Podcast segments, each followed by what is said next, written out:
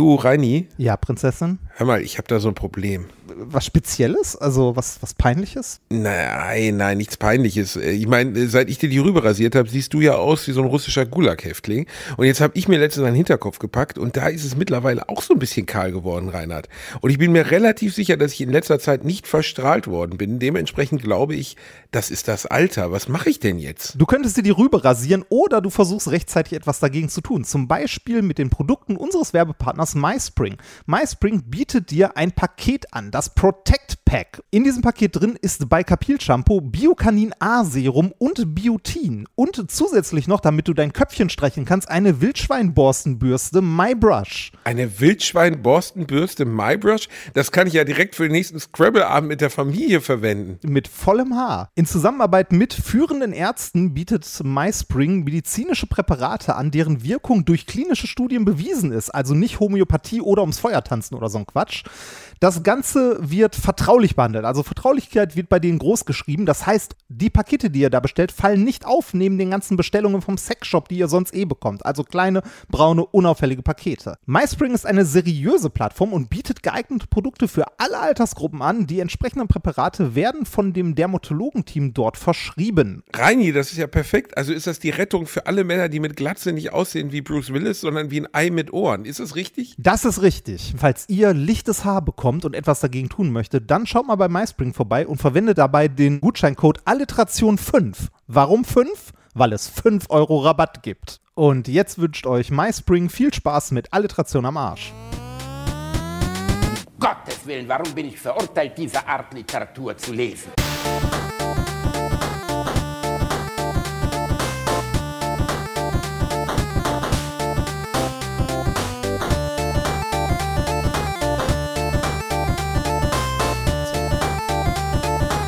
Ich lache niemals unter meinem Niveau. Hallo. Heute lernen wir selber zu wursten. Karl hat den Darm bereits angefeuchtet und stülpt ihn bis zum Anschlag über sein Wurstrohr. Jetzt kann Karl den Darm stopfen. Dazu betätigt er das Wurstgerät so, dass er die Ladung schnell, aber nicht ruckartig reinpresst. So verhindert Karl Risse und pumpt nicht unnötige Luft in den Darm. Anfänger können gerne den Partner oder auch einfach einen Bekannten um Hilfe bitten. Karl mag gern große, dicke Würste. Er klemmt den Darm also jeweils erst spät ab. Nico geht ihm dabei zur Hand. Danke, Nico. Ja, danke, Nico. danke, Nico. Reini, ja. war das jetzt vielleicht von der Metzgerinnung Herne Süd oder war das wirklich ein Fickfilm? Nee, das, äh, das war ähm, von dem, äh, wir hatten ja letztens das mit dem Löcherbohren und da haben mir ganz viele Leute noch ein ah. zweites geschickt. Das war wieder von der, ähm, von der äh, Bundes, äh, warte mal, wie hieß das Ding? Bundes, äh, Bundesamt für Gesundheit aus der Schweiz. Und äh, der Claim, den man jetzt hier nicht hört, das sind eigentlich Videos, ähm, der ist immer eingeblendet und egal woran du jetzt denkst, denk an Safer Sex. Ja? Okay. Das ist, schon, ist schon, ist schon, nennt man im Englischen ein Fast Stretch, dieser Werbespot, oder? Also ist schon irgendwie ein bisschen ja, skurril. Ist, äh, ja, aber der ist schon sehr witzig. Vor allem, wenn du die Videos dazu siehst. Äh, jetzt hier der, der Wurster-Typ, ne, ist so ein muskulöser, glatzköpfiger, äh, mit, äh, der halt so die ganze Zeit so liebevoll in die Kamera guckt und dabei mit so einer Wurstmaschine eine Wurst befüllt. Das habe ich letztens selber machen dürfen, Reini. Oh, echt? Äh, wenn ihr das sehen wollt, am 6.6. bin ich beim Dinner der Stars, heißt, glaube ich, der fürchterliche Titel dieser sehr netten Sendung. Und da durftest äh, du Darm füllen? Da durfte ich nicht einen Darm füllen, da habe ich so viel Därme gefüllt, da wären viele neidisch auf mich, Reini. Ich durfte eine äh, Metzgerei besuchen in, in, äh, in an der Mosel, sehr nette, die Metzgerei Sopp, Grüße gehen raus, die haben mir noch eine Salami mit Walnüssen geschenkt. Mm. Und äh, dort durfte ich zusammen mit dem Sohn vierte Generation Wurster durfte ich gemeinsam wursten. Also wir haben 50 Kilo oder also 30 Kilo Schweinefleisch genommen, haben das durch so einen Wolf gejagt und äh, dann kommt da wirklich so Hack raus. Ne? Dann wird das mit so einer Gewürzmischung vermischt und mit irgendwelchen Enzymen und wird halt direkt aus so einer Wurstmaschine in den Wurstdarm geschossen. Ähm, das ist ja so eine Art Tier-Inception. Ne? Man schießt ein Tier in sein eigenes Arschloch rein. Das ja, fand ich, finde ich immer wieder irgendwie ein bisschen beklemmend, aber der, die waren sehr nett, es war extrem sauber und am Ende des Tages, ich meine, die Leute essen es, dann kann man es auch zubereiten, oder? Ja, aus heutiger Sicht fragt man sich so ein bisschen, wer ist bitte auf die Idee gekommen, ein, äh, also äh, irgendjemand hat das mal beschrieben als die ultimative Demütigung, ein Tier zu töten, um es dann in seinen eigenen, also klein zu hacken und in den eigenen Arsch zu stecken. Andererseits, äh, ich glaube, da hast du dich äh, mit, äh, mit Öst, äh, Östjan nochmal drüber unterhalten, das ist halt aus einer Zeit und eigentlich ist es ja heute auch noch so, dass von den Tieren, die wir verwerten, alles verwertet wird. Ne? Nur heute ist es nicht mehr so, dass wir alle Teile essen, sondern die Teile, die überbleiben, werden halt irgendwie zu, weiß ich nicht, Katzenfutter oder ähm, weiß ich nicht, Leim oder irgendwelchen anderen Dingen. Ja, aber es wird auch viel, also viel ist ja dann trotzdem irgendwie auch ein bisschen Müll, ne? Also äh, dieses ganzheitliche Anerkennen eines Tieres, ja, es wird in der Großindustrie dann verwertet zu Gelatine und so, aber dieser Gedanke, der bei unseren, Ur unseren Urgroßeltern noch existierte, ein Schwein wird geschlachtet und das wird dann wirklich für Monate in alle Bestandteile zerlegt und eingetuppert, eingelegt, einge, du weißt schon, ne? Also ja, der Gedanke ist ein anderer heute. damals gab. Das ist heute verloren gegangen. Ne? Und ähm, ich fand es okay, das zu machen. Ich könnte mir nicht vorstellen, dass das mein Berufsumfeld wäre, weil das ist schon äh, die Schlachten auch selbst, das habe ich jetzt nicht gesehen, das hätte ich auch nicht unbedingt gebraucht für mich jetzt. Ähm, aber äh, sehr, sehr nette Leute, aber diese, diese ganze Zeit umgeben von, also die gehen, die sagen auch, wir gehen respektvoll damit um, die Tiere werden hingebracht, wir betäuben die, wir, wir töten die und zerlegen die. Das ist eine kleine Metzgerei, ne, in, in der Mosel, jetzt nicht irgendeine so riesige Fabrik. Aber trotzdem bist du ja berufsmäßig ähm, ungefähr jede Woche mit dem Tod äh, konfrontiert, was ja. die machen. Ne? Jede Woche werden dort, also ich glaube, die sagten so in der normalen Zeit, also bei ihrem normalen Betrieb zerlegen die jede Woche, und das ist nur ein Metzgereibetrieb, ne? eine Metzgerei mit einer Fleischtheke, 30 Schweine. Da, hätte ich nie gedacht. Ich habe gedacht, drei oder so. Hätte ich nie gedacht, dass sie 30 Schweine dafür ja, unser, brauchen. Unser Fleischkonsum ist schon heftig. Ne? Ähm, man muss, es ist aber eigentlich, also eigentlich sollte man ja sagen, ne, jeder, der ein Steak oder Fleisch essen möchte, müsste auch in der Lage dazu sein, das Tier zu töten. Ne? Weil äh, das ist halt das, was man da auf dem Teller hat. Und wenn man dazu nicht bereit wäre, sollte man das eigentlich nicht auf dem Teller haben. Das sagt sich sehr leicht. Ne? Ich meine, ich würde jetzt, also ne, ich esse auch gerne Burger und eine Kuh erschießen, habe ich jetzt auch nicht unbedingt Bock drauf. Aber da sieht man mal, da sieht man mal, wie weit das getrennt ist in unseren Köpfen. Ne? Also wie weit entfernt für uns als, äh, ne, als kapitalistische, als äh, kapitalistisches Konsumvieh, wie weit entfernt für uns das eigentliche Tier von, äh, von dem ist, was wir aus der Kühltheke holen. Ne? Ich meine, so das Grillhähnchen, das sieht zumindest irgendwie noch ein bisschen aus wie ein Hähnchen, aber alles andere, was wir an Fleisch konsumieren, wir konsumieren ja viel Fleisch und das merkt man erst, wenn man mal versucht, eine Woche vegetarisch sich zu ernähren. Das ist heute einfacher als in den 90ern, zumal die vegetarischen Sachen, also die äh, Fleischersatzprodukte heutzutage echt richtig gut sind. Also so äh, Beyond, äh, Beyond Meat Burger und so, die sind super gut. Ähm, bei manchen Sachen würde ich sogar sagen, mit äh, verbundenen Augen oder ohne es zu wissen, merkst du keinen Unterschied, ob du da Fleisch oder Fleischersatzprodukt auf dem Teller hast. Zumindest bei den guten. In den 90ern konnte man sich das nicht vorstellen. Trotzdem ist das super weit für viele von uns auseinander, also super weit entfernt. Ich erinnere mich noch daran, dass meine Mutter mir erzählt hat, dass äh, ihr Vater ähm, halt Kaninchen und so, halt Ruhrgebiet selber gezüchtet hat und die halt auch nee. geschlachtet hat und so. Und da musste, meine Mutter musste dabei sein. Sie wollte nicht, aber er hat, äh, also kann man auch die, sich drüber streiten, ob das richtig ist oder nicht, aber er hat darauf bestanden, dass sie auch beim Schlachten dabei ist und dann hat meine Mutter die Sachen halt nicht mehr gegessen. Er war kein ne? Waldorf-Pädagoge. Nee, nee. Ähm, aber äh, ich habe, okay. ich weiß gar nicht, gestern oder vorgestern noch irgendwo eine kurze Doku im Fernsehen gesehen zum Thema halt Fleischkonsum und so. Es geht teilweise so weit, dass äh, Kinder in den USA bei einer Umfrage, also bei so einer Studie, ähm, mal gedacht haben, dass äh, Hähne, also äh, Hähnchen, sechs Beine haben. Weil die, äh, die, oder sechs Flügel, weil diese Chicken Wings immer im Sechserpack verkauft werden im Supermarkt. Oh mein Gott, ist das gruselig. Ja, aber. Ja, also die, das, was uns komplett verloren gegangen ist, das hat ja viel mit der, mit der wirtschaftlichen Entwicklung der letzten 60, 70 Jahre der Nachkriegsgeneration zu tun. Die Generation unserer Urgroßeltern, Großeltern, für die war Fleisch ein Ritual, eine Besonderheit, äh, was, was man genossen hat, der, der Sonntagsbraten. Sonntagsbraten. Genau. Hast du ja auch mal erzählt, dass es ja. bei euch ja auch so ein bisschen gehandhabt wurde. Also bei euch gab es ja auch nicht so oft Fleisch, bei uns Mittel schon relativ viel. Jetzt, wo ich mit einer Vegetarierin verheiratet bin und zusammenlebe, fast gar kein Fleisch mehr. Also nur wenn wir essen gehen, bestelle ich mir mal was, aber zu Hause esse ich gar kein Fleisch. Ähm, was, glaube ich, der Gesellschaft komplett verloren gegangen ist, und das ist ja jetzt keine neue Erkenntnis von Alliteration am Arsch, sondern das weiß eigentlich auch jeder, der uns zuhört, ist die Verhältnismäßigkeit.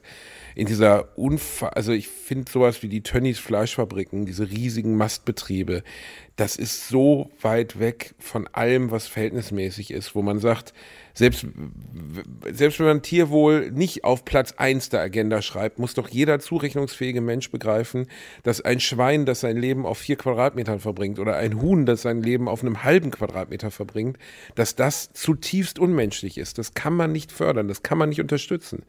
Ähm, aber wir tun es ja trotzdem. Und ich bin auch ganz ehrlich, wenn ich ins Restaurant gehe, ganz kurz, dass mich den Mach, Satz zu Ende ja. führen, zu Hause achte ich drauf. Ich esse zu Hause, achte ich drauf. Ich kaufe keine billig, ich kaufe gar keine Wurst, aber ich kaufe auch kein billig Fleisch und so, weil ich halt sehr, sehr selten das esse. Und plus, das muss man auch sagen, weil ich wohlhabend genug bin, um mir um ein 10 Euro Steak leisten zu können. Aber im Restaurant frage ich auch nicht nach. Bin ich ganz ehrlich, wenn ich in einem geilen Brauhaus bin, da gibt es ein geiles Schnitzel, da frage ich dann auch nicht siebenmal, ja, ist das jetzt äh, irgendwie ein Bioschwein oder ist das, ne, das tue ich halt nicht. Und das ist meine eigene Laziness, das ist meine eigene Faulheit, das nicht zu tun. Und ich hoffe, dass wir wieder zu einer Situation kommen, wo die Menschen einfach mehr Bewusstsein für das tierische Leben in diesem Bereich haben. Und selbst wenn du auf so Biosiegel und ähnliches achtest, ne, ist das auch gar nicht so leicht, weil viele dieser Siegel halt, äh, sagen wir so, die, die Pappe nicht wert sind, auf die sie gedruckt sind. Ähm, da gibt es einen, ähm, schönen Film, einen zweiten Teil quasi von Super Size Me. Hast du den gesehen? ah, ja, ja, ja. Ich, ich weiß nicht genau, Nee, wie der heißt. Me habe ich gesehen, die Fortsetzung habe ich nicht, habe ich nicht gesehen. Ja, da, da, ist, da geht morgen Spurlock hin und äh, versucht ein Fastfood-Restaurant aufzumachen, wo er alles als Bio und so weiter verkaufen kann, aber ähm, äh, macht, der macht das nur so, dass er gerade die, ähm, die Regeln so an unterster Kante erfüllt. Und man kann davon ausgehen, dass das in vielen industriellen Betrieben so ist. Ne, dass die nach den Richtlinien gucken und wo ist die Latte und so ganz knapp eben drüber gehen. Und das sind dann so Sachen wie irgendwie äh, bei, bei den Hähnchen, die er verkauft, der macht halt so ein Chicken-Restaurant. Ähm, da hat er irgendwie einen großen Stall, wo die alle drin sind und baut dann so einen Quadratmeter Außenfläche, also stellt so einen Zaun außen hin und damit gelten die als Freilandhaltung. Das ist so, weißt Ja. du, so, ein- so ein irgendwie Ey. 1000 Quadratmeter großer Stall mit einem Quadratmeter Außenfläche. Und ich will jetzt nicht sagen, dass das bei allen, also es gibt bestimmt auch ordentliche Biosiegel, aber in, äh, in erster Linie oder häufig erkennt man ähm, wirklich faires, ordentliches Fleisch, also das aus guter Haltung und so weiter kommt, nicht an irgendwelchen, also auch an Siegeln und so weiter, aber in erster Linie, ganz ehrlich, am Preis. Weil Am es Preis. ist scheiße Ja, teuer. Also ordentliches Fleisch ist richtig, richtig teuer. Also du kannst nicht erwarten, ein 300 Gramm Steak äh, Bio äh, für 8 Euro im Supermarkt zu bekommen. Sondern da musst du eigentlich eher zum, äh, zum Biometzger gehen oder so und dann zahlst du dafür für dein 300 Gramm Steak 20 Euro. Ne? Und Ja, und das ist natürlich schon zu einem gewissen Maße elitär. Eine Familie mit zwei Kindern, beide Eltern Natürlich. normal berufstätig, äh, im Mittelstand können sich das nicht drei, vier, fünf Mal die Woche leisten, 150 Euro für ein Abendessen auszugeben. Das geht halt nicht. natürlich nicht. Und, natürlich nicht. Äh, irgendwie, aber es muss, glaube ich, in den Köpfen sich ein Bewusstsein dafür entwickeln, dass, also das ist ja wirklich, genau wie du es eben sagst, dass durch die Abstraktion, die Chicken Nuggets etc., ähm, äh, die Chicken Wings, bla, dieser ganze Kram, den man so isst, von mir aus irgendwie die äh, Don't call it Schnitzel, weißt du, das hat ja mit Tieren nichts mehr zu tun. so. Separatorenfleisch. Also bei einem Ste genau, bei einem Steak erkennst du ja wenigstens noch, dass das wahrscheinlich ein Tier war. Bei vielen Produkten erkennst du es halt gar nicht mehr. Und äh, Jamie Oliver, es gibt doch diese herrliche Szene, wo Jamie Ja, Oliver, der sich ich, ja in, in England sehr für die Ernährung von Kindern einsetzt. Und äh, könnt ihr mal echt googeln, Jamie Oliver makes Chicken Nuggets. Ja. Und dann bereitet der vor sechs Kindern, also erst vergast er 20 Küken vor den Augen einer essenden Gesellschaft, weil er sagt, diese Küken, die Sie jetzt hier gerade sehen, die hier gerade vor Ihren Augen vergast werden, die sterben jeden Tag zu Millionen äh, bei der Zubereitung dessen, was sie gerade gegessen haben oder bei der Herstellung dessen. Und äh, dann bereitet er Chicken Nuggets vor, vor den Augen von sieben, acht Kindern, so sechs, sieben, achtjährigen. Äh, also, wie nennt man das, diese Altersklasse? Du weißt, Grundschulkinder. Grundschulkinder. Grundschulkinder, ja, wie nennt man diese Altersklasse? wirklich- Grundschulkinder. Ja, Ja. wie nennt man Kinder zwischen sechs und zehn? Mittelalte, keine Ahnung, Kinder halt. Ne? Und die, keine Ahnung, jedenfalls gucken die zu und sehen wirklich, wie diese Chicken Nuggets genau nach dem Rezept, nachdem das viele große Fastfood-Riesen und so machen, zubereitet werden. Mit tausenden von Chemikalien. Und das sind nur Reste. Drecksreste, also kein nur normales, Reste. nur also es sind, es sind wirklich Reste, also richtiges Da ist nichts mit Drecksfleisch. Filet und so. Das ist, äh, das sind äh, quasi die, die Knochen, die noch so vom Hähnchen über sind, wo noch so Sehnen und Reste dranhängen. Das halt mit dem Messer alles runtergeschnitten und abgelöst, dann durchpüriert. Äh, und die Kinder sitzen da und sagen alle i und ba und äh, ne? Und dann äh, macht er da halt kleine Dinger raus, äh, paniert die, frittiert die und dann äh, ne, riecht's halt irgendwann auch nach Chicken Nuggets und dann fragt er, wer hätte denn jetzt gerne welche? Und die Erwartung Und ist natürlich, alle dass zeigen keiner. auf, alle. Ja, genau, alle, alle. Und du siehst die Und Enttäuschung sein in dem Gesicht dazu, ne? ja. Ja, ist ja auch bitter. Also du äh, bei der Altersklasse musst du wahrscheinlich wirklich noch drastischer werden und musst denen letztlich das arme äh, geköpfte Huhn zeigen, damit sie es checken, wenn überhaupt. Aber bei Erwachsenen müsste das ja eigentlich möglich sein, dass die spüren, okay, das ist okay und das ist nicht okay. Und äh, zum Beispiel in dieser Metzgerei, bei der ich war, die, die versuchen das, glaube ich, unter den bestmöglichen Umständen zu tun. Es wäre trotzdem kein Berufsumfeld, in dem ich mich bewegen wollen würde. Aber was soll ich jetzt hier antreten als Jesus Christus, der Veganer? Das bin ich halt nicht. Ich bin selber Fleischesser und ich kriege es leider auch nicht weg. Also ähm, Das, das ist ja bei vielen ich Sachen wünschte, so, ich ne? könnte es. Wir, wir, haben, wir haben ja, es gibt ja viele Bereiche in unserem Leben heutzutage, in dem wir wissen, dass das, was wir tun, nicht richtig oder nicht gut ist. Ne?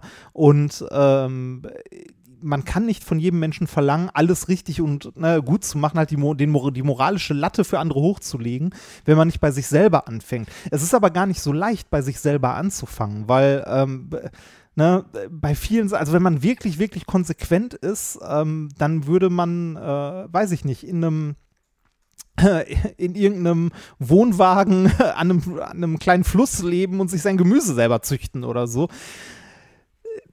Man, also ich möchte auch gar nicht, äh, dass man den Leuten immer so mit moralisch erhobenen Zeigefinger alles äh, halt sagt, was sie zu tun haben oder so, aber zumindest mal dran erinnern.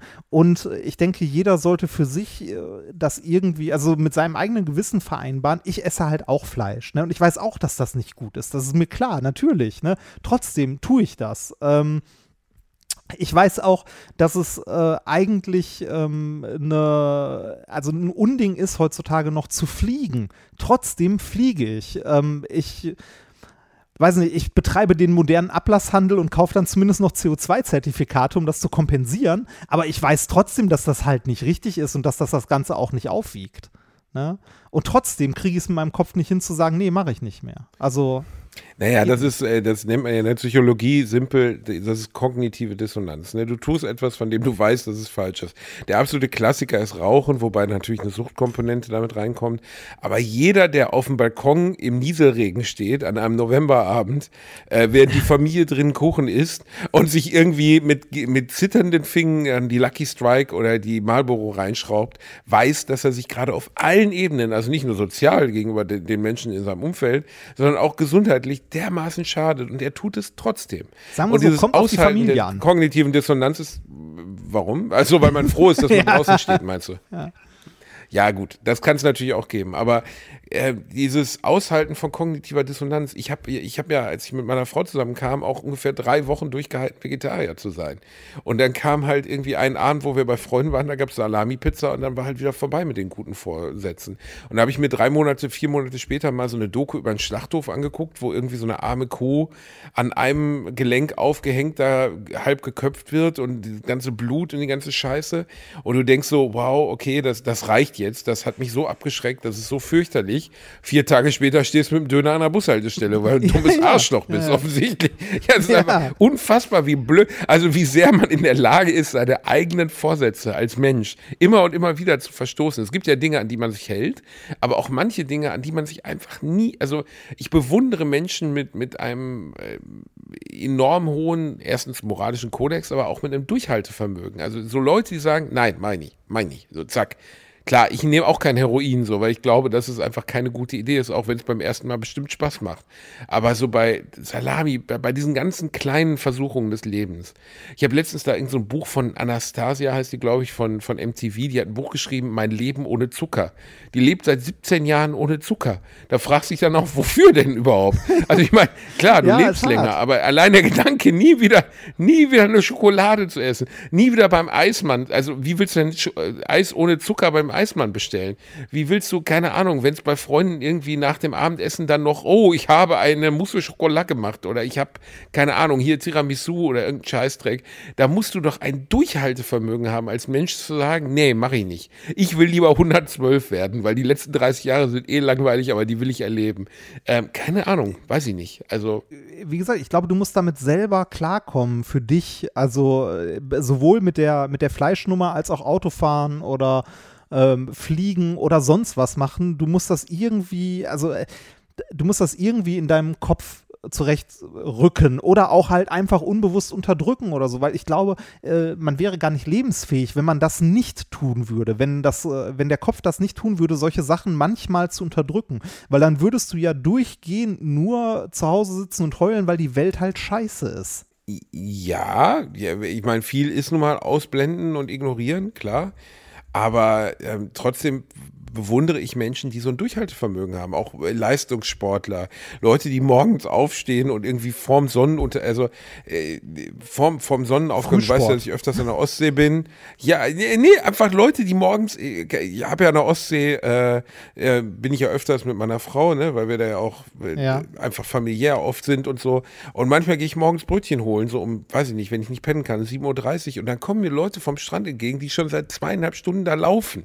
Und ich denke so, wow, ey, wie kann man so fokussiert sein? Wie kann man so heiß darauf sein? Wie kann man überhaupt diesen Antrieb haben? Ich habe das auch mal eine Zeit lang gemacht. Ich bin, ähm, als ich in Essen noch in Frohnhausen in meiner WG gewohnt habe, bin ich eine ganze Zeit lang mit einem Kollegen morgens äh, eine Runde mit dem Fahrrad um Ballner See gefahren. Und dafür bin ich um halb sechs aufgestanden. Um halb sechs? Ja. Warum denn? Zum, Der Ball in der See ist doch um acht auch immer noch da, ja, ich weiß, aber ich musste, ich habe das halt vor der Arbeit gemacht, bevor ich nach Duisburg zur Uni gefahren bin. Oh. Und Boah, ich aber keinen Bock ja, mehr. d- das, das habe ich eine ganze Zeit gemacht. Also, äh, und das war, also das war in den Momenten auch immer, ähm, um 5.30 Uhr, wenn der Wecker geklingelt hat, hat sich das richtig beschissen angefühlt. Um eine Viertelstunde später, wenn du auf dem Fahrrad Richtung Baldnersee gesessen hast, immer noch richtig, richtig kacke.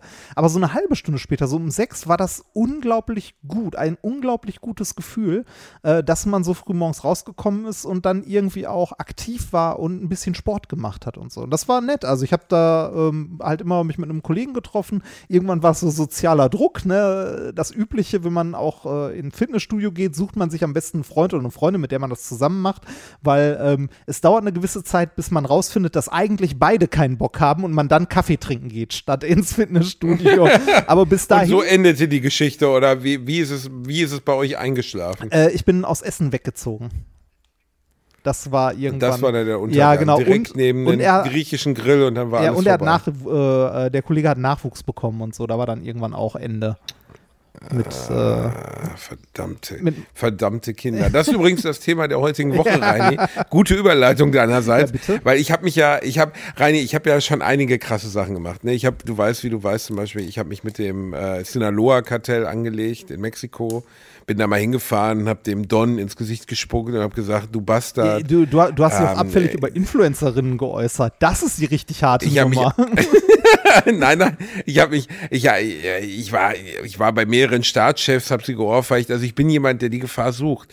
Aber mir war nicht bewusst, Reini, dass wenn ich mit meinem kleinen Twitter-Finger in die, weißt du, dieser kleine Mini-Twitter-Finger, mit dem ich meine Tweets schreibe, wenn ich mit dem in die Elternbubble reinsteche, dass dann so eine Art unfassbare Fontäne aus Scheiße entsteht, die wirklich über, über Kontinente hinweg mich mit Scheiße einsprenkeln kann, glaube ich. Es ist wirklich, ich habe letzte Woche einen Tweet abgelassen über ein Kind, das ich beim Eiskauf gesehen habe und seitdem ist mein Leben nicht mehr das gleiche.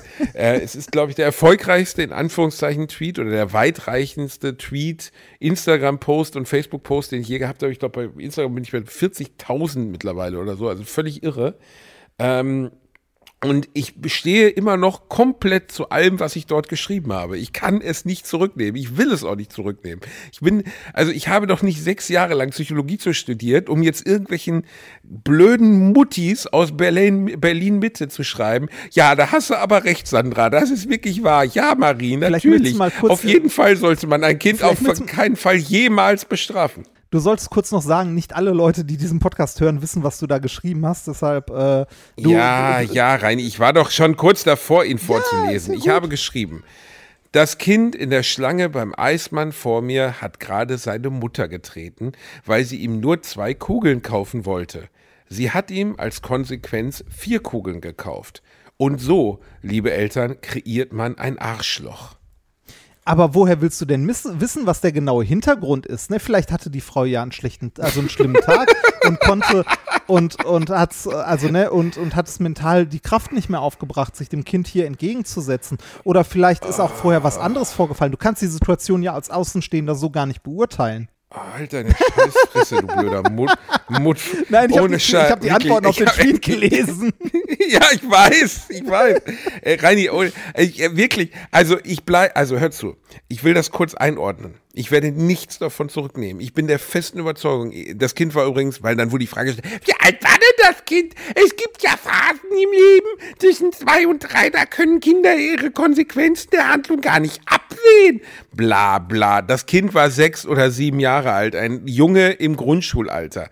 Und er hat seine Mutter volle Ralle getreten, weil sie etwas getan hat, was ihm nicht gefiel. Und sie hat ihn belohnt, indem sie dann das getan hatte, was er wollte. Und ich habe nicht mehrere Jahre Psychologie studiert und mir so eine Scheiße wie operante Konditionierung, klassische Konditionierung und diese ganze langweilige Rotze über Monate angehört, um nicht das Statement treffen zu dürfen, das ist einfach völlig egal, wie der Background ist, völlig egal, was passiert ist, immer, immer falsch ist. Wenn du falsches Verhalten, aggressives Verhalten belohnst, und äh, dann schreiben natürlich, äh, das Problem ist, dass der ganze Post ja so aus der Kontrolle geraten ist. Dann schrieben Leute drunter, ja, früher hätten wir das Kind mit der AK-47 an der Wand gestellt. So, und dann denkst du auch so, nein, hätten wir auch nicht. Laber nicht so eine Scheiße, Hitler-Heino. Es geht überhaupt nicht darum, dieses Kind zu verprügeln. Es geht überhaupt nicht darum, dieses Kind in irgendeiner Weise groß zu bestrafen. Aber das Ausbleiben einer Belohnung ist auch schon eine Bestrafung in einer gewissen Art und Weise. Das hat man bei Taubenexperimenten Komponenten in der operanten Konditionierung festgestellt. Wenn du eine Belohnung ausbleiben lässt, ist es eine Bestrafung. Und in diesem Fall hätte ich, wenn ich jetzt der Vater wäre, gesagt, okay, ähm, dann halt heute kein Eis. Oder Maxi, also nee, eigentlich, ich hätte kein Eis gesagt. Und ähm, das wäre aus meiner Sicht weder seelisch grausam gewesen, noch muss man eine unendliche Diskussion darüber führen, ob man, wie man Kinder zu Maßregeln hat und ob ich was über Hirnphysiologie von, von Kindern weiß. Und dann schreiben mir so Frauen, die irgendwie Bildungsaktivistin und Mutterflinfluencer sind. Zunächst stelle ich die Frage, ob dies wirklich eine reale Situation beschreibt. Gut, Antwort, ja, es beschreibt eine reale Situation. Warum soll ich mir so eine Scheiße ausdenken, verdammt nochmal. Zweitens, dann frage ich mich, ob sie die bei der Einhaltung des Mindestabstands wirklich die Situation erfassen können. Fick mich doch ins Arschloch, verdammt nochmal. Die stand zwei Meter vor mir. Habe ich 700 Dioptrien? Bin ich Hans Maulwurf von den Simpsons? Bin ich, sind irgendwie meine, meine verfickte Scheiße Remford. Ob sie bei der Einhaltung des Mindestabstands, wir haben doch keine Ebola-Krise. Ich stand zwei Meter hinter der Frau. Ich konnte sehen, wie das Kind sie getreten hat. Drittens und schließlich frage ich mich, mit welchem Anliegen man das twittert. Verdammte Scheiße, es war kein Anliegen. Ich habe eine Situation beschrieben, die ich gesehen habe an der ich mich persönlich nun mal gestoßen habe, weil ich gedacht habe, wie viel kann man denn bei der Erziehung eines Kindes in so einer kurzen Miniatur einer Situation falsch machen? Ähm, und das habe ich getwittert. Ich habe weder die Absicht gehabt, diese Mutter zu schämen, weil sie auch komplett anonym ist in dem Post. Kein Mensch hat es gesehen, kein Mensch hat es mitbekommen. Warum ist das Shaming in dem Moment? Also, weil, äh, Shaming ist, wenn ich weil schreibe, die und die Person explizit ist eine fette Sau oder ist eine dumme Sau oder ist eine schlechte Mutter. Aber wenn es anonymisiert ist, ist es doch kein Shaming. Du maßt dir an, darüber zu urteilen. Ja, aber wir maßen uns doch jeden Tag in einer Million ja, Situationen an, über Dinge zu urteilen. Verdammte versuche- Scheiße. Ich, Ich, versuche mich nur in die Boah. Situation dieser, dieser Menschen hineinzuversetzen. Ne, da, du hattest ja, also ich habe den Post gelesen und da gab es ja, wie du schon sagtest, beide Extremer. Ne? Die einen, die irgendwie äh, tatsächlich so gesagt haben, das Kind gehört links und rechts eine verkloppt, da muss der Kopf muss wackeln. Und, ne? Äh, bis hin zu, bis hin zu, das Kind sollte acht Kugeln Eis bekommen. Also, ne, so wirklich beide. Also, ne, äh, an der Stelle ähm, äh, steht ja auch komplett außer Frage, ne, dass Gewalt in keinster Form irgendwo auch nur ansatzweise eine Lösung ist und schon gar nicht bei der Erziehung von Kindern. Ne?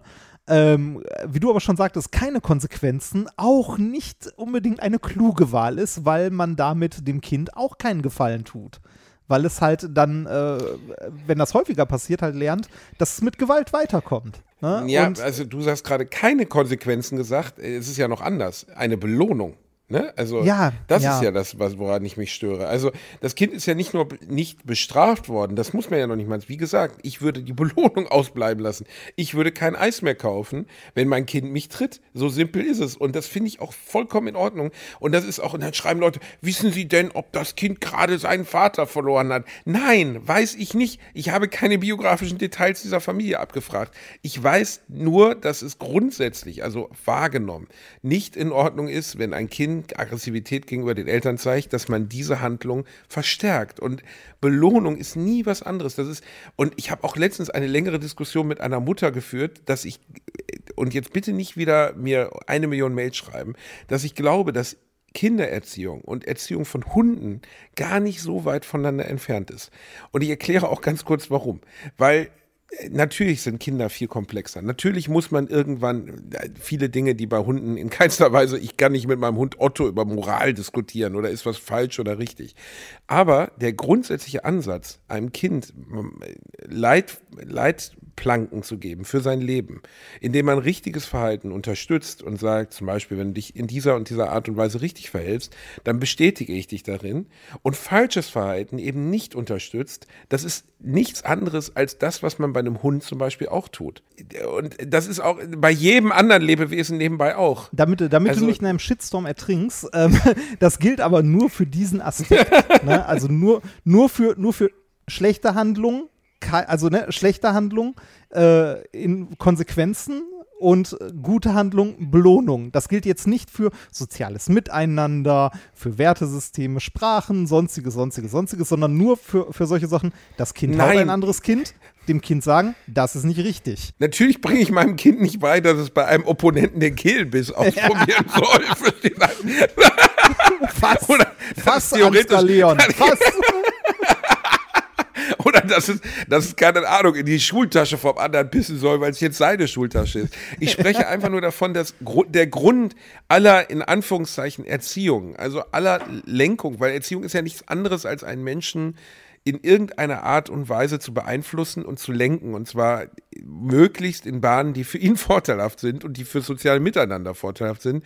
Das funktioniert in den ersten Jahren der Erziehung nun mal darüber, dass man belohnt und auch, dass man Belohnung ausbleiben lässt. Und das ist ehrlich gesagt genau das Gleiche. Ein wichtiger Aspekt an der Stelle, den du gerade nur im Nebensatz erwähnst und äh, die Leute deshalb wahrscheinlich auch so auf die Barrikaden gehen, das gilt nur für die sehr, sehr frühkindliche Entwicklung, wo die sich noch sehr ähnlich sind, nehme ich an, oder? Also so aus psychologischer Sicht. Ja, natürlich machst du das bei dem Siebenjährigen nicht. Ja. Natürlich, ich spreche von frühkindlicher Entwicklung. Bei einem Siebenjährigen, der seine Mutter tritt, muss man aber trotzdem, finde ich, erlaubt sein zu sagen, dass es nicht gut ist. Also, dass es einfach nicht, also, dass es nicht in Ordnung ist. Und dass Leute, die mir dann schreiben, irgendwie, du hast ja keine Ahnung, du hast keine Kinder. Ja, ich habe auch keinen Bootsführerschein, aber wenn jemand die scheiß äh, Dings Concordia versenkt, dann kann ich sagen, ist keine gute Idee gewesen. Versteh? Also, ich meine, man muss doch keine eigenen Kinder haben, um das irgendwie beurteilen zu dürfen. Wenn ich keinen Führerschein habe und einen sehe, der sein Auto gegen eine Wand fährt, dann darf ich doch sagen, vielleicht sollte man das nicht gegen die Wand fahren. Ähm, natürlich kenne ich die soziale Situation dieser Mutter nicht. Natürlich weiß ich nicht, ob die jetzt besonders gestresst ist. Aber dieses, dieses äh, leicht in die Anti-Autorität schwankende Modell von äh, Jonas Meriam, was hast du denn für ein Problem? Was können wir denn jetzt für dich tun? Halte ich für eine sehr unglückliche Entwicklung der Entziehung der letzten 30, 40 Jahre. Ich bin auch nicht geschlagen worden, überhaupt nicht. Also ich glaube, mein Vater hat in meinem ganzen Leben einmal eine Tasse nach mir geworfen, da war ich aber 16. Ähm, aber die haben mir relativ deutlich gemacht, wenn ich was richtig mache und wenn ich was falsch mache. Und das hat mir nicht geschadet. Und das ohne Schläge, ohne Gewalt, ohne Beschimpfung. All das ist durchaus möglich. Und ich, finde das so gruselig, dass man sich, also erstens, dass Twitter und Instagram und so völlig unterschiedlich funktionieren, ist ja klar. Ne? Ja, also bei Twitter war der, das, äh, der Sturm der Scheiße ungefähr 34 Meter höher als bei Instagram. Da juckt nämlich keine Sau. Ähm, aber ich finde diese ganze Diskussion darum, ja, wie kann man das denn so beschreiben? Wie kann man diese Mutter denn so beschämen? Nein, ich habe einfach eine Mutter gesehen, wo ich gedacht habe, Mädel, du schadest dir gerade hart selber, weil der wird dich quälen, der wird dich richtig leiden lassen. Was machst du denn da? Kauf dem doch jetzt nicht vier Eiskugeln, bist du völlig bescheuert. Aber ja, sie hat's halt gemacht und sie muss es ja auch ausbaden, weil sie wird mit dem kleinen Jonas Miriam dann nach Hause fahren und der wird ihr dann beim nächsten Wunsch wieder gegens Knie treten. Und ich finde es völlig legitim zu sagen, halte ich für dämlich und so erzieht man ein Arschloch. Da bleibe ich auch bei. Ja, das, also wenn ich mir die Erziehung meiner, ähm, also wenn ich mir meine Erziehung angucke und die meiner Geschwister, also ich habe ja vier Stück, ne? Und äh, meine Eltern haben auch nie, auch nur ansatzweise an so etwas wie Gewalt gedacht. Das ist auch einfach falsch, ne? Also das kann man ja pauschal, also das kann man pauschal über Erziehung sagen. Gewalt ist halt falsch. Gegenüber Kindern und Schutzbefohlenen ist das etwas, wofür man, weiß ich nicht, in den Knast gehen sollte oder so. Das ist einfach falsch. Das macht man nicht. Das muss man aber auch nicht, weil man kann Erziehung auch, also jetzt redet wieder der Mann ohne Kinder über Kinder. Man kann Erziehung auch äh, auch ähm, halt, äh, also auf Augenhöhe ordentlich machen. Ne? Also ich, äh, ich wäre nicht mal auf die Idee gekommen, meine Mutter oder meinen Vater zu treten. Warum auch? Das Problem ist, Kindererziehung ist immer was sehr Persönliches, ne? was Leute auch immer sehr persönlich nehmen sofort. Und deshalb ist es schwierig, sich darüber öffentlich zu äußern, weil es gibt mindestens, mindestens. Ja, aber ich stehe halt dazu. Ja, kannst, also, du, kannst du auch machen, finde ich auch okay. Ähm, ich wollte ich wollt nur wir sagen. leben in einer Generation aus Sissys, die für alles beleidigt sind. Und wenn es irgendein Minenfeld gibt, dann ist es zu sagen, hör mal, eure Kinder sind vielleicht nicht vom lieben Gott weiße Papierblätter, die vom, vom See Genezareth hier hingebracht worden. Ist es ein Garten? Ich weiß nicht mehr, ist mir auch egal. Die jedenfalls, viele Eltern behandeln ihre Kinder, als wäre das so eine Art göttlicher Bote, der nichts falsch machen kann. Und so ist es halt nicht. Kinder können richtig widerlich zueinander sein. Kinder können richtig ekelhaft zu ihren Eltern sein. Und Eltern können auch richtig viel falsch machen mit ihren Kindern. Und ich, ich, natürlich habe ich die Weisheit nicht mit Löffeln gefressen. Und wenn ich ein Kind habe, werde ich auch Fehler machen.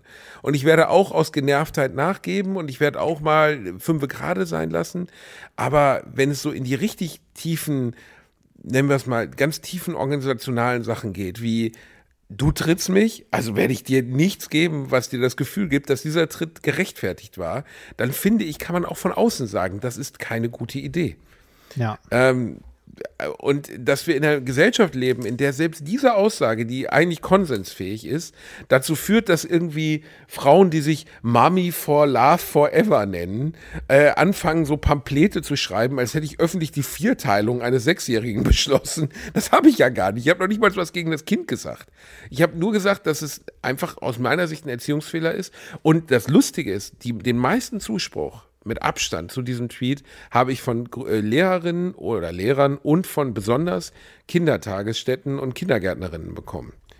Ähm, da haben mir so viele Leute geschrieben, ey, kack drauf, was die Leute dir da für einen Shitstorm bereiten. Das ist alles ein Sturm im Wasserglas von ein paar gestörten Tanten, weil genau diese Kinder, die ihre Mütter treten und was haben wollen und glauben, dass sie das so fortführen können in ihrem Sozialleben mit ihren, von mir aus, Mittageskindern oder auch ihrer Kindergärtnerin, erleben wir jeden Tag. Und äh, nur weil wir das, wenn wir das anmerken, ist die Hölle los, bei dir ja offensichtlich auch. Das habe ich nicht fünf oder zehn Mal, sondern ungefähr 300 Mal bekommen in den letzten Tagen. Ja, ich, ich glaube, es ist schwer äh, für, für Eltern schwer einzusehen oder schwer zu akzeptieren, dass das eigene Kind eben nicht, also auch, also sich anders verhält, wenn man nicht in der Nähe ist und da vielleicht nicht immer der edle Sonnenschein ist, sondern vielleicht auch mal ein Arschloch.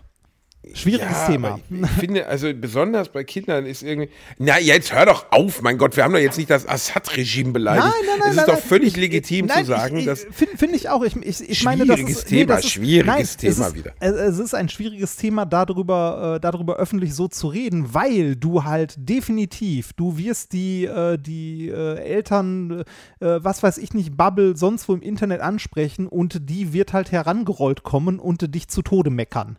Ne? Weil, wie kann man das denn machen und so. Deshalb ist es ein schwieriges ja, Thema. Aber, aber äh, versteht es nicht falsch, ihr lieben Eltern, die euch in der Elternbubble befinden. Aber ihr könnt mich mal, verdammte Angst. Das macht überhaupt wirklich, ihr könnt mich am Arsch lecken.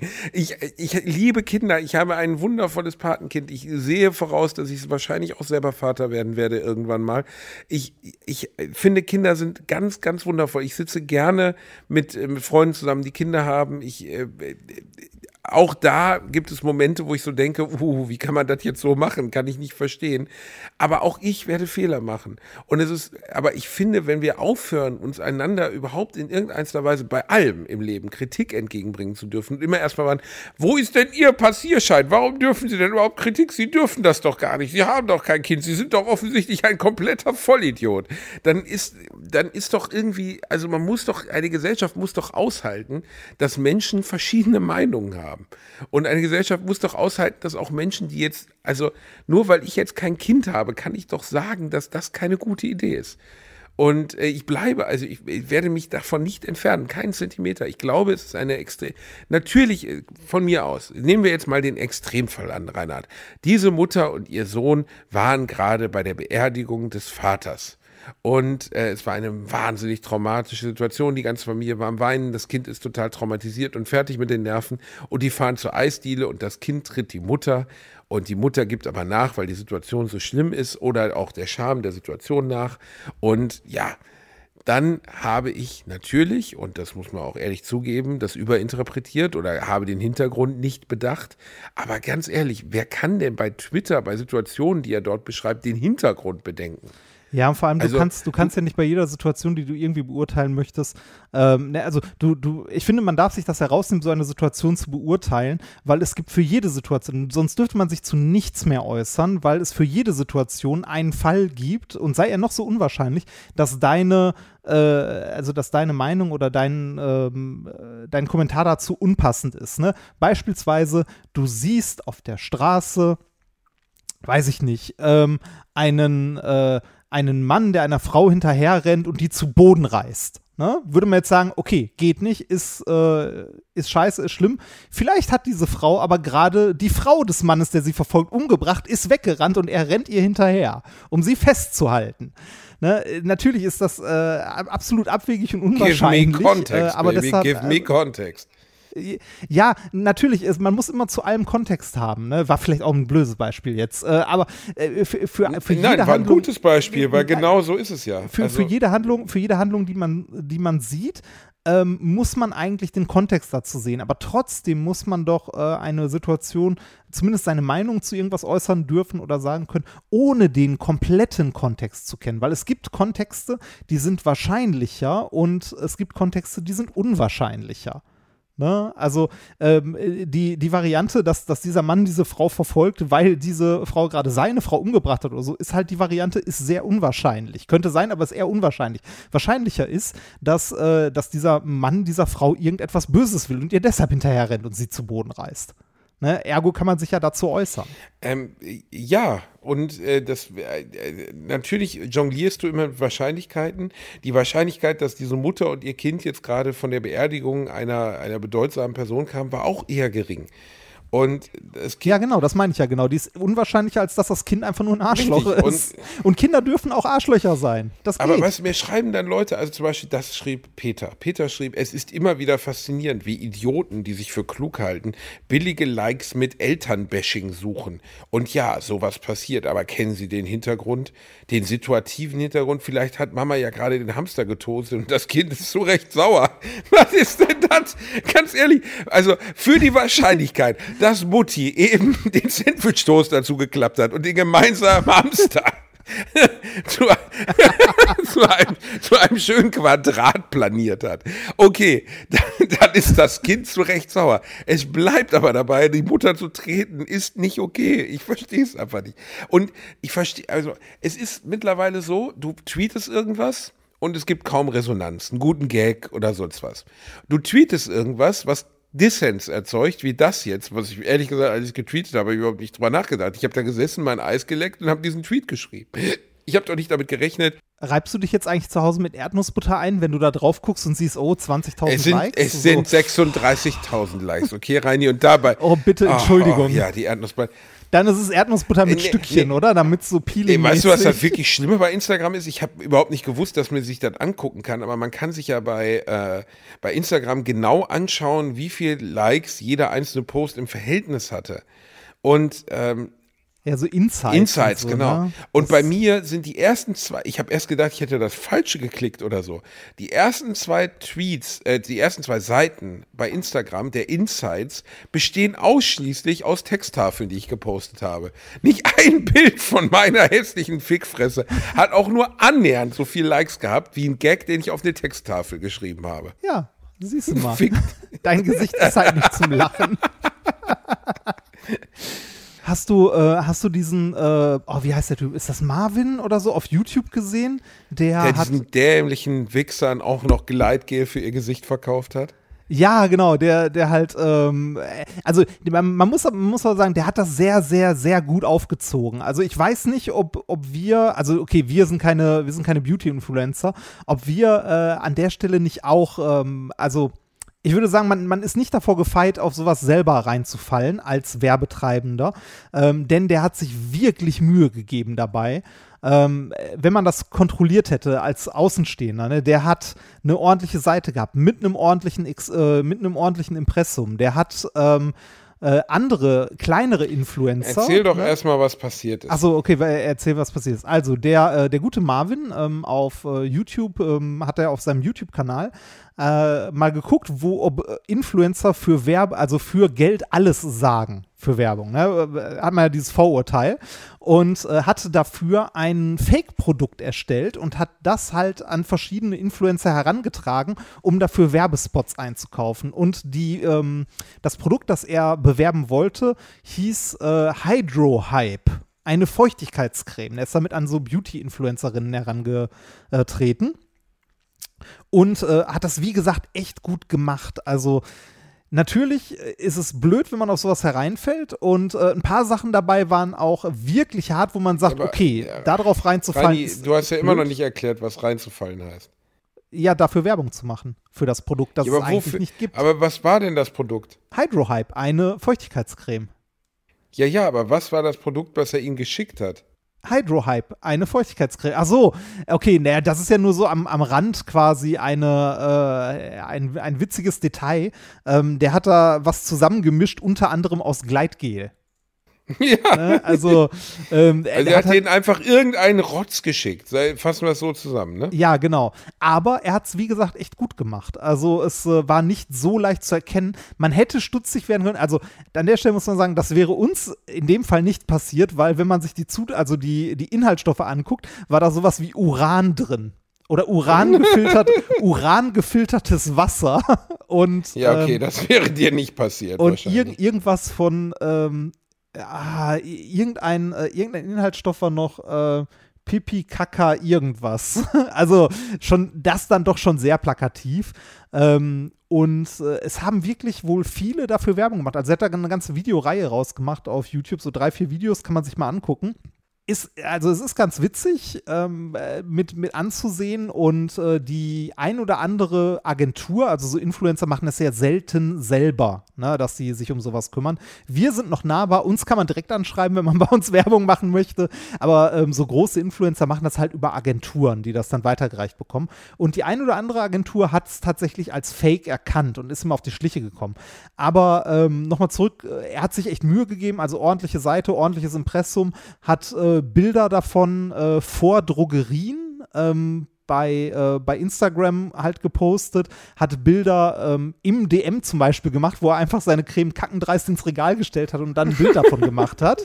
Ne, also als dass es so aussieht, als ob die wirklich da verkauft werden würde, hat ähm, kleinere, eine kleinere Influencerin ähm, halt eingeweiht und äh, die hat dann für das Produkt auch Werbung gemacht. Das heißt, selbst wenn du geguckt hättest, hat dafür schon jemand anders Werbung gemacht, hättest du jemanden gefunden, also eine reale Person, die auch so mittel viele Follower hatte. Ja, aber Reini, also ich finde das, ich finde das total lustig und ich finde es auch cool, was der gemacht hat. Auf der anderen Seite, was ist denn jetzt, also ohne den zu kritisieren, weil ich finde es ja cool, aber was ist der Erkenntnisgewinn? Dass diese Leute, also Influencer, im Endeffekt menschliche Werbeplakate ohne eigene Meinung, ohne Bewertungsmöglichkeit und einfach nur Fähnchen im Wind sind, das ist die Erkenntnis, das ist ja keine wirkliche Ja, Erkenntnis, weil dass die für alles Werbung machen, wofür du ihnen einfach Geld in ihren geilen Rachen wirfst, war doch klar. Ja, also, das ist nicht also, ja, aber so, äh, da- das ist, ich finde das nochmal eine andere Nummer. Ich meine, wir machen ja auch Werbung, ne? aber wir, ähm, äh, wenn wir bei irgendetwas sagen, das benutzen wir selber oder haben wir selber ausprobiert, dann ist das auch tatsächlich so. Ne? Also,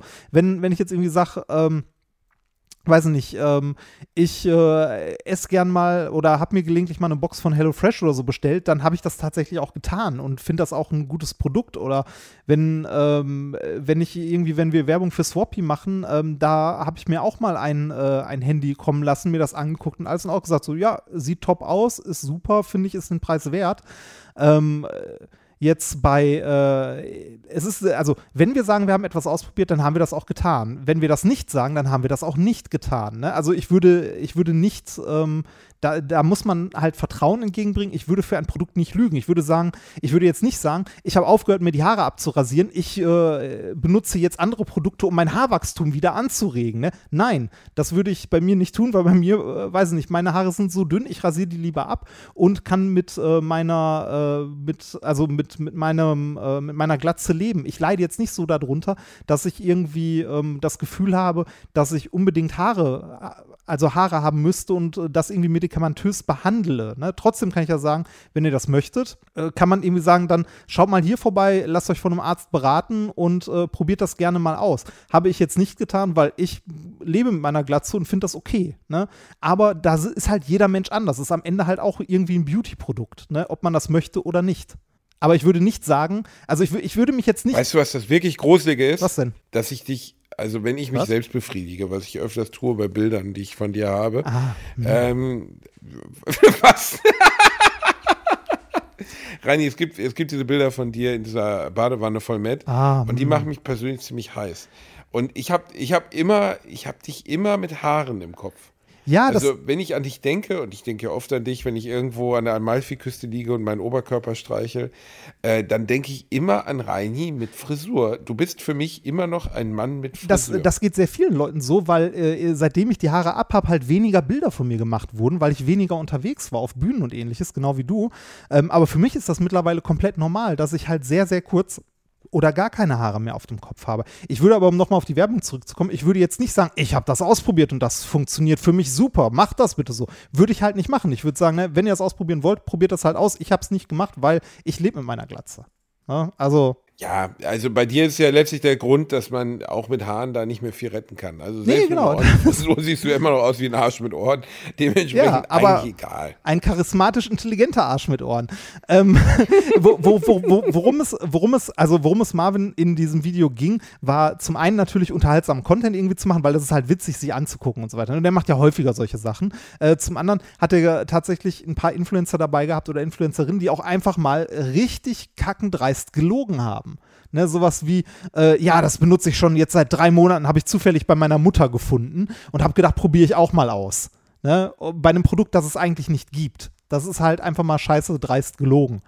Ähm, Ja, gut, aber das tun die halt. Ne? ja, genau, Also- ja, das ist, das ist halt eine andere Nummer.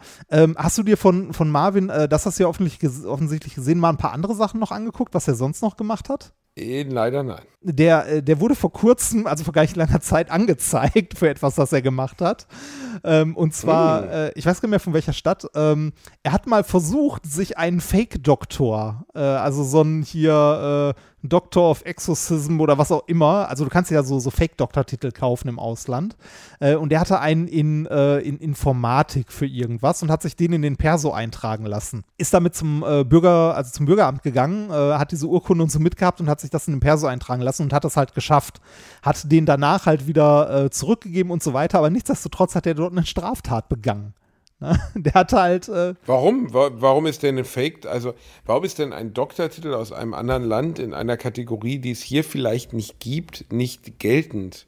Oder darf man in Deutschland nur Dr. Med, Dr. Füss und Dr. Dent sein? ja richtig, weil es dafür, es gibt dafür tatsächlich Gesetze, was hier, was du als Doktortitel hier führen darfst und was nicht, weil ein Doktor ein akademischer Grad ist. Du darfst dich hier, du darfst nicht einfach äh, dich, also du darfst hier so eine, so eine witzige Urkunde zu Hause hinhängen, Doctor, äh, Doctor of Exorcism oder sonst was. Du darfst diesen Doktortitel aber nicht führen. Und das ist gesetzlich ziemlich hart geregelt. Das ist zum Beispiel ähm, bei mir auch so gewesen. Ähm, ich, also, ich habe meine Doktorarbeit abgegeben, habe meine, ähm, meine Verteidigung und alles und so weiter gehalten. Ich hätte diesen Doktortitel, den ich jetzt habe, aber nirgendwo hinschreiben dürfen, bis zu dem Moment, wo ich meine Urkunde zugestellt bekomme. Obwohl ich alle Bedingungen schon erfülle ist das gesetzlich so, dass du den erst führen darfst, wenn du deine Urkunde ausgehändigt bekommen hast. Und die bekommst du eine Woche später oder so. Und immer wenn dich jemand jetzt, also du hast diese Urkunde ja immer dabei, die trägst du in Ja, einer natürlich habe ich die immer dabei. In so einem, in einem Brustbeutel trägst du die ja immer bei dir. Und immer wenn jemand sagt, äh, entschuldigen Sie, äh, Herr Remford, dann nimmst du diese Sache aus deiner Brustbeutel raus und sagst so, Dr.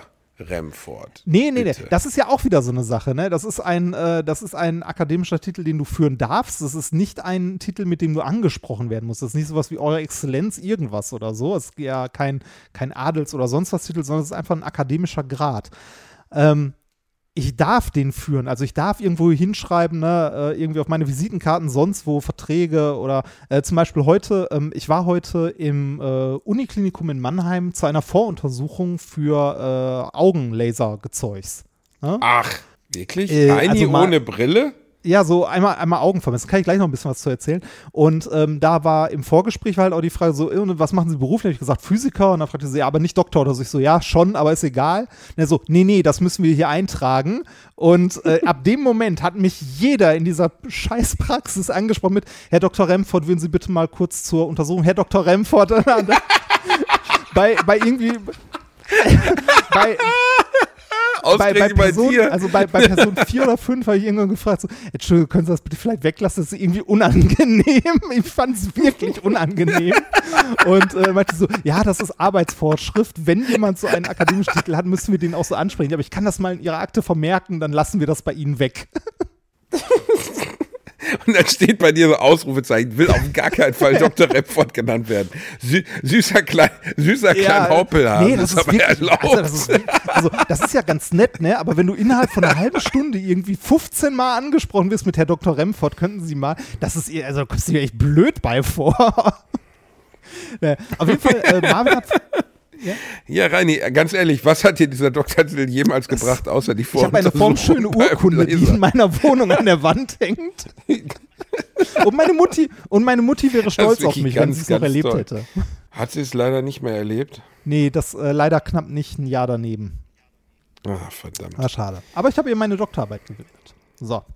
Oh, das Ja, das, ähm, genau. Ähm, ich wollte von der Augenuntersuchung erzählen. Da war ich, ähm, also ich habe überlegt, äh, unter anderem, weil du mir auch gesagt hast, dass das äh, eine ganz gute Sache ist und so, meine Augen lasern zu lassen. Ähm, das geht mittlerweile ja äh, in diversen Varianten. Also ich habe auch mehrere Freunde, die das schon haben machen lassen und alle davon begeistert waren und meinten so, beste Entscheidung ever, würde ich jederzeit wieder machen lassen. Äh, ist nicht ganz billig, allerdings ähm, hätte ich gedacht, dass es teurer ist heute. Also ich hätte, das gibt es ja schon seit knapp 30 Jahren oder so, dass man Augen lasern kann.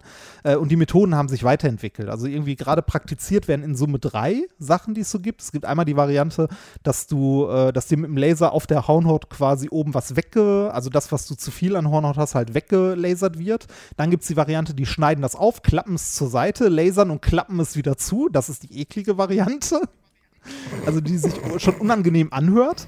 Ähm, und die dritte Variante ist, die schneiden mit dem Laser im Auge, also fokussieren den in der Hornhaut und äh, schneiden einen, einen kleinen Teil aus der Hornhaut raus mit einem Minischnitt an der Seite und ziehen den dann an der Seite raus. Das ist wohl die aktuellste und auch äh, am äh, angenehmsten, also von den Methoden her somit die angenehmste, weil das auch am schnellsten verheilt. Also man kann Die direkt danach wieder scharf sehen. Genau, man kann direkt danach wieder scharf sehen und das verheilt innerhalb von ein, zwei Wochen oder so. Und äh, es gibt natürlich noch eine vierte Variante, die du jetzt rausgelassen hast, weil die Krankenkassen die definitiv nicht bezahlen. Dimitri, den russischen Schläger in der äh, Ecke irgendwo in, am Mannheimer Bahnhof, der rammt dir einen Laserpointer zweimal so fest ins Auge, dass du auf beiden Augen absolut gar keine Dioptrien mehr hast. Das ist ziemlich gut. Ja, da ich ja, da ich ja gesetzlich versichert bin, zahlt die Krankenkasse das eh gar nicht. Das heißt, das zahlst du schön, das zahlst du schön selber. Ähm, und äh, ich bin, ähm, ich bin zwar selbstständig, aber trotzdem äh, gesetzlich versichert, weil ich, ähm, Sag mal so, ähm, wenn du selbstständig bist, hast du die Wahl gesetzlich versichern und den Maximalbetrag zahlen, weil da ist man relativ schnell, oder privat versichern und eventuell im Alter sich seine Versicherung irgendwann nicht mehr leisten können, weil es viel zu teuer geworden ist. Ne, ja, die ist bei mir in den letzten zehn Jahren auch, ich kriege jedes halbe Jahr krieg so einen Brief von meiner äh, Privatversicherung, wir haben die Gebühren angepasst. Und dann wird dir dazu geschrieben, keine Ahnung, äh, wenn, wenn, wenn sie Denkefieber haben, weil sie, weiß ich nicht, nackt im Orinoco geschwommen sind, dann retten wir sie jetzt noch. Ähm, kostet aber 70 Euro mehr im Monat. So Glückwunsch. Ja, genau. Dann denkst du, also, jetzt sollte ich aber dringend mal im Orinoco schwimmen gehen, glaube ich. Das, das kann halt sehr, sehr böse nach oben gehen. Und bei der gesetzlichen ist das so, du hast halt die normale gesetzliche Versicherung ähm, und deine Beiträge richten sich auch als Selbstständiger danach, was du im Jahr verdienst. Allerdings bist du, ich glaube, mit knapp 60.000 oder 50 oder 60.000 brutto, also irgendwie sowas, was öffentlicher Dienst, äh, also öffentlicher Dienst für einen Wissenschaftler wäre. Wenn du so in dem Bereich bist, äh, bist du schon fast beim Maximalbetrag. Das heißt, du zahlst dann für deine gesetzliche Krankenversicherung so 800 bis 900 Euro im Monat. Das ist Top, viel, oder? oder? Ja, das ist viel, aber es wird auch dafür nicht mehr. Und wenn du Ende des Jahres weniger verdient hast, bekommst du Geld zurück. Aber Ach, ne, du, du hast halt dann bis ins Alter die Sicherheit, dass es nicht mehr wird als das, wohingegen die private Versicherung, die ich äh, die auch mal dann äh, gerne so ab 50, wenn du Pech hast, das Doppelte kostet. Äh, was dann halt auch. Ich habe gar nicht gesagt, vor, so alt zu werden, Reini. Ja, wer von uns hat das schon? Ähm, wie gesagt, ich bin, äh, ich bin immer noch, also ich bin bei der gesetzlichen, ist soweit gut und ich zahle den Kram, also muss den halt privat äh, zahlen. Ich habe ein bisschen Geld zur Seite gelegt. Ähm, wenn man das für Ach so, bevor ich das vergesse, du bist übrigens, glaube ich, mein einziger enger Freund, der meinen Geburtstag vergessen hat. Das wollte ich nur ganz kurz, entschuldige bitte ich habe dir eine Sprachnachricht geschickt, du dummes Pissgesicht. Ich habe gesungen du, mit meiner Frau. Jetzt halt die Fresse. Du kleiner Haufen hingekackte Scheiße. Du hast verdammt nochmal meinen Tweet gelesen, wo ich den Leuten gedankt habe dafür, dass sie an mich gedacht haben. Und deine Sprachnachricht begann mit, Gott sei Dank habe ich den Tweet gelesen, sonst hätte ich es vergessen. ich hatte es im Kalender stehen. Hey, ich habe hier ein Paket mit einem Geschenk für dich seit zwei Wochen rumstehen, das ich nur noch wegschicken muss. Ja, das ist aber lieb von dir. Da freue ich ja. mich aber drauf, wenn du das dann weggeschickt hast, Rainer. Und wer, du, und wer du freust dich da nicht drüber, du dummes Arschloch. Ich werde mich auf jeden Fall hart darüber freuen, solange du da nicht drin bist, du Kackfock. So, erzähl. das, was mit Liebe gemacht ist. Ähm, oh, oh war, Gott, ja, ja. Oh Gott, Fotzenschlag von hm. Reinhard Remford. Bitte ähm, sprechen Sie weiter ich, äh, ich, war heute bei dieser Voruntersuchung und ich glaube, meine Augen wurden noch nie so gut vermessen. Man zahlt übrigens auch schon für diese Voruntersuchung Geld. Äh, irgendwie, ich glaube. Ja, ja, da gibt es auch schon Kohle für. Ich glaube, 250 oder so kostet die Voruntersuchung. Dafür äh, wurden meine Augen, glaube ich, noch nie so gut vermessen mit irgendwie sieben verschiedenen Geräten, mit Sehtest und allem drum und dran. Und das Ergebnis am Ende ist so: ja, äh, Operation geht, also würde gehen. Ähm, das hängt halt auch davon ab, ob die Hornhaut stabil und dick genug ist und so weiter und wie kurzsichtig man ist. Bei mir hält sich das noch in Grenzen. Ich habe äh, minus drei und minus minus 4 Di äh, Dioptrien. Ähm, an Brillenstärke, also das kann man ohne Probleme ähm, reparieren. Allerdings ähm, komme ich in ein Alter oder bin in einem Alter, in dem du ja auch fast bist, wo Weitsichtigkeit mit dazu kommt, also Altersweitsichtigkeit. Hast du das Problem schon? Nein, habe ich nicht. Das wirst du aber ich früher. Ich immer brav meinen Karottensaft ausgetrunken. Nee, das wirst du früher oder später aber bekommen, weil das eigentlich jeder, ähm, jeder irgendwann mal bekommt. Und zwar im Alter wird irgendwann die Linse in deinem Auge weniger flexibel, also kann sich weniger gut, ähm, weniger gut umstellen also weniger gut den Fokuspunkt quasi ändern, wo du Sachen nah dann nicht mehr so gut sehen kannst. Und das wird aktuell bei mir noch ausgeglichen, ein bisschen von meiner Kurzsichtigkeit. das heißt, wenn ich meine Kurzsichtigkeit beseitigen lasse komplett, ne, dann werde ich äh, in zwei, drei Jahren spätestens eine Lesebrille brauchen, weil ich dann Sachen, die nah sind, nicht mehr lesen kann. Ja, gut, ähm, aber mein Gott. Und ja, Moment, da hat, da hat mir äh, der, der behandelnde Arzt, also der auch die OP machen würde, folgenden Vorschlag gemacht. Man kann folgendes machen, das äh, vertragen allerdings nicht alle Leute. Das müsste man vorher mal ausprobieren mit Kontaktlinsen. Und zwar, dass du auf einem Auge einen gewissen Grad, also ein Dioptrien Kurzsichtigkeit behältst. Also das nicht komplett korrigierst, sondern so ein bisschen Kurzsichtigkeit auf einem Auge behältst, halt ein Dioptrien, was nicht so tragisch ist. Und äh, das andere Auge halt ähm, auf Null Dioptrien setzt, was dazu führt, dass dein Gehirn ähm, dann Sachen, die weit weg sind, mit dem einen Auge mehr bewertet und Sachen, die näher dran sind, mit dem anderen Auge, was dazu führt, dass du sowohl weit weg als auch nah dran sehen kannst, ohne eine Brille zu benutzen. Und er meinte zu mir so, ich bin jetzt 60, ich habe das vor über 20 Jahren machen lassen, da, ich komme damit gut zurecht, ich brauche weder eine Brille beim Weitgucken noch am Rechner oder so. Das wäre eine Option. Das klingt aber eigentlich gar nicht so schlecht. Nee, äh, werde ich mal mit Kontaktlinsen mal ausprobieren. Ähm, find, ich finde spannend, dass, dass sowas geht, also dass man sowas überhaupt so gut korrigieren kann. Ja, ey, Reini, ganz ehrlich, als ich da gelegen habe mit meinem doofen Haarnetz auf dem Kopf, habe ich auch gedacht, wie unfassbar das ist, wenn man mal drüber nachdenkt. Ne? Also wir sind ein paar hundert Jahre vom Aderlass entfernt. Wir sind 120 Jahre von der ersten Impfung entfernt. Also jetzt zeitlich, ne, medizinischer Fortschritt. Und jetzt liegst du mit einem Haarnetz, mit einem Leibchen auf dem Kopf unter so einer Art riesen oder Mini-Hubble-Teleskop, das dir irgendwie äh, die, die Lichtshow von Scooter ins Auge zaubert und du hast 37 Jahre lang dein Leben lang Scheiße gesehen und auf einmal siehst du gestochen scharf alles. Ja, wie viel Dioptrien Das ist ja du? unfassbar eigentlich. Ähm, 3,5 und 4,5. Ja, das ist ja fast ich. so wie ich hatte. Also, oder jetzt noch habe. Mhm. Ähm, der Spaß ist nicht ganz billig, das kostet pro Auge so um die 2000 Euro knapp. Andererseits ähm, ist das halt, äh, ne, ich trage seit der dritten Klasse eine Brille.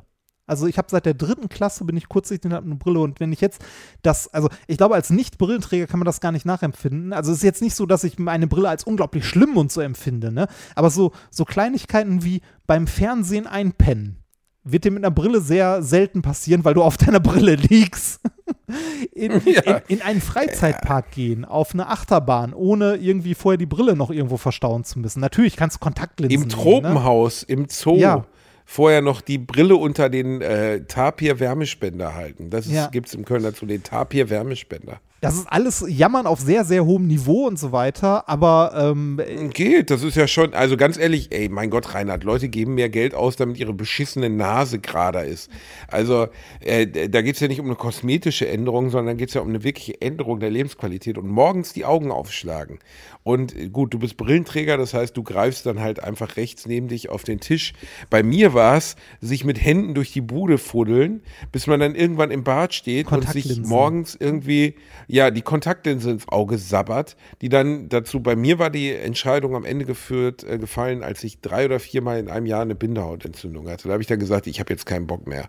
Ich äh, reinige den Scheiß morgens, ich reinige den Scheiß abends, ich fummel mir die Dinger ins Auge, ohne mir vorher im Arsch gepackt zu haben. Trotzdem habe ich schon wieder eine Bindehautentzündung, plus es kostet ja auch was. Ja. Also flexible Linsen bist du auch so bei 30, 40, 50 Euro im Monat. Da bist du dann bei 600 im Jahr. Da hast du irgendwann die Kohle dann auch wieder drin. Und ähm, ich habe, das war eine absolut gute Entscheidung. ich habe ja seit Ewigkeiten eine Brille und ich habe auch Kontaktlinsen hier. Ich habe so, ähm, also mittlerweile gibt es ja auch äh, sehr gut so Tageslinsen, kann ich jedem Brillenträger empfehlen, das mal auszuprobieren und so eine Packung Tageslinsen einfach im Bad liegen zu haben, weil für so Tage wie zum Beispiel irgendwie äh, Freizeitpark oder so, wo man irgendwie auf Achterbahnen gehen will oder ähnliches, habe ich halt immer, ähm, habe ich halt immer Kontaktlinsen reingemacht, dann für den Tag oder einen Tag vorher schon, damit sich die Augen langsam wieder dran gewöhnen, weil es am ersten Tag ja doch irgendwie immer unangenehm ist. Ähm, oder 3D-Kino. Ne, wenn du auf deine Brille noch eine Brille packen musst. Oh, zum ja. Kotzen. Also es ist, es ist Ja, ein Komfortding, es muss nicht sein, aber es ist mir das Geld, also ich habe das gespart, zur Seite gelegt, das ist mir das wert und äh, ich werde jetzt mal gucken, für welche Variante ich mich entscheide, beide Augen auf 0 oder 1 auf 0, 1 auf minus 1 setzen zu lassen und dann äh, gehe ich mir die Scooter Light Show angucken. Yeah, Hyperino. Nein, ich meine am Ende endlich Casino. ähm, äh, am Ende ist es einfach gut, dass du das machst, weil äh, du wirst, also ich kenne niemanden, der damit unglücklich ist. Äh, äh, Ich finde unfassbar, was technisch möglich ist. Also, dass die dir mit dem Ding im Auge was zerschneiden, das ist ja einfach völliger Wahnsinn eigentlich. Ähm, also, äh, wie du eben beschriebst, dieses Smile-Lasik, was ich auch hatte, dass halt der, der, der Laser im Auge selbst wird ja verdickt oder, oder fokussiert und schneidet dann. Und das finde ich schon so wahnsinnig irgendwie, dass das geht. Also mich, mich beeindruckt, mich beeindruckt dabei äh, die, die Steuerung des Lasers. Also der Laser an sich nicht, dass also jetzt irgendwie, dass man was auf einen Mikrometer genau halt fokussieren kann, äh, pff, geschenkt, ne, bei so einem Laser. Aber äh, dass man das so gut kontrolliert kriegt, weil so ein Auge ja nie 100% stillsteht. Ne? Ja, das bewegt sich doch. Wie geht Ja, denn das? genau. Das bewegt Ja, sich doch. Es wird also, ähm, das ist halt ein Hoch auf äh, computergestützte Regelung. Das wird halt nachjustiert in der Zeit. Und dein Auge ist zwar schnell, aber so in, äh, in äh, sag ich mal, Computerzeit, also in, in Messen und Korrigieren ist es doch sehr, sehr träge und langsam darin gemessen. Also da ist man heute deutlich, deutlich schneller, Sachen halt nachzuführen. Und dass das geht, das finde ich beeindruckend und auch irgendwie krass. Aber irgendwie auch geil. Also ich werde davon berichten, wenn ich mal da war und äh, das hab machen lassen. Ähm, mal schauen. wie das so wird. Reini, wir müssen noch was ankündigen und das ist nicht eine Operation an deinem öden Auge, sondern Ja, was genau? Ach so. Ähm, äh, Alliteration am Arsch live, oder? Oh ja, Baby, oh ja. Diesen Sommer kommen wir zu euch, ihr kleinen Mäuse, und wir machen es richtig schön mit euch. Es wird nicht viel, es wird nicht lang, aber es wird zärtlich und es wird toll. Wir werden am 17.08. in Düsseldorf Alliteration am Arsch live abfeuern und zwar vor richtig vielen Leuten. Und am 18.08. in Oelde. Muss ich jetzt mal googeln, wo das ist. Aber es ist wirklich super. Das ist bei Münster. Ja, ich wusste es auch nicht. Oelde ist ein Name, der, der sagt viel über die Stadt aus. Ich glaube, Oelde ist eine Stadt, da sagt man, wow, hier lebe ich gerne, hier lasse ich es mir gut gehen. Äh, wir werden in Oelde am 18.08. und in Düsseldorf am 17.08. auftreten. Open Air, äh, ohne Autos, einfach nur gute Laune. Wenn das nicht innerhalb von einer Stunde ausverkauft ist, trete ich gar nicht erst an. Dann bin ich beleidigt und komme nicht. Ich gehe aber davon aus, dass ihr kleinen Zaubermäuse euch drauf freut. Das ist so Strand, Strandkorb Open Air mäßig. ja, so ne? ähnlich. Also keine Ahnung, was die da Oder? machen. Die bauen halt eine Open Air Bühne auf und wir eiern da Also auf jeden Fall ohne Autos. Ja, ich also rasiere dir die ihr Augenbrauen ihr müsst nicht mit an. eurem Herbie kommen, ihr äh, könnt ohne Auto. Ihr könnt ohne Auto kommen und wir machen uns einfach einen schönen Abend. Äh, Vorverkauf startet recht bald, dann sagen wir nochmal Bescheid. Aber haltet euch schon mal bereit. Alliteration am Arsch in Düsseldorf und im Münsterland. Ach, was schön. Ja, doch, doch, ist schön. Ich freue mich drauf. Ich muss mir jetzt gerade meinen Kalender eintragen. Das habe ich noch nicht gemacht. ist ja noch so lange hin, mein Gott. Ja, So. ja, da hast du natürlich recht. Das war's Dann, wieder, äh, ne? Ja, wappne dich. Äh, der Shitstorm wird kommen.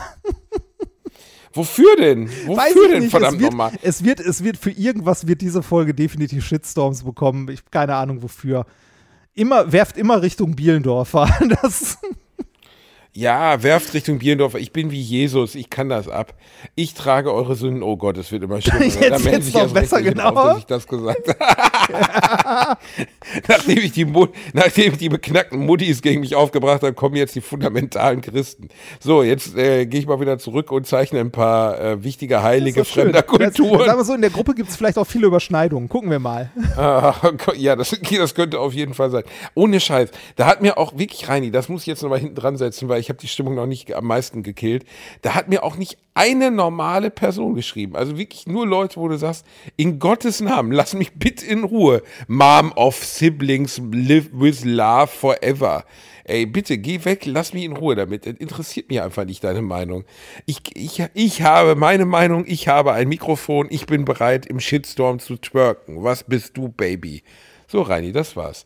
Ich habe äh, übrigens was Schönes musikalisch rausgesucht für den heutigen Tag. Die wundervolle Skunk, also Skin von Skunk Anansi, meiner Meinung nach eine der größten Frauenstimmen, die le gelebt habt, mit dem großen Skunk Anansi-Hit Week. Und jetzt darfst du dir was aussuchen. Ähm, ich äh, weiß nicht, ich glaube, ich hatte es noch nicht auf der Liste. Ich hätte gerne was von Frau Potz. Frau Frau Potz, Potz. was ist Die das Band denn gibt's wieder, leider nicht mehr, Ist das aber, Geschreie? äh, ist das nein. Das Kein ist doch wieder Doch, ist Geschrei. Geschreie. Äh, deutsches Geschreie sogar. Oh Gott, ist ja noch schlimmer. Das ist quasi Oh die oh. Vorgängerband von Adam Angst. Frau Potz Oh ist toll. So. Frau Potz, großartige Band. Oh, welchen Song hättest du gerne davon? Äh, ich weiß gar nicht, nimm den ersten. Den ersten auf dem Album, Frau Potz. Äh, ich glaube, das Album heißt Frau Potz lehnt dankend ab. Das ist immer wiederum ein lustiger Titel für ein Album irgendwie, oder? Ja, auf jeden Fall. Also die Songs sind auch gut. Die Texte sind super. Gutes Ding. Ja, dann verabschieden wir uns jetzt. Das war wieder eine sehr schöne Folge Alliteration am Arsch. Äh, lasst euch die Augen lasern, äh, verzieht eure Kinder nicht. Ich hab euch lieb, Reini hat euch auch lieb. Wir küssen eure Äuglein. Tschüss. Bye, bye.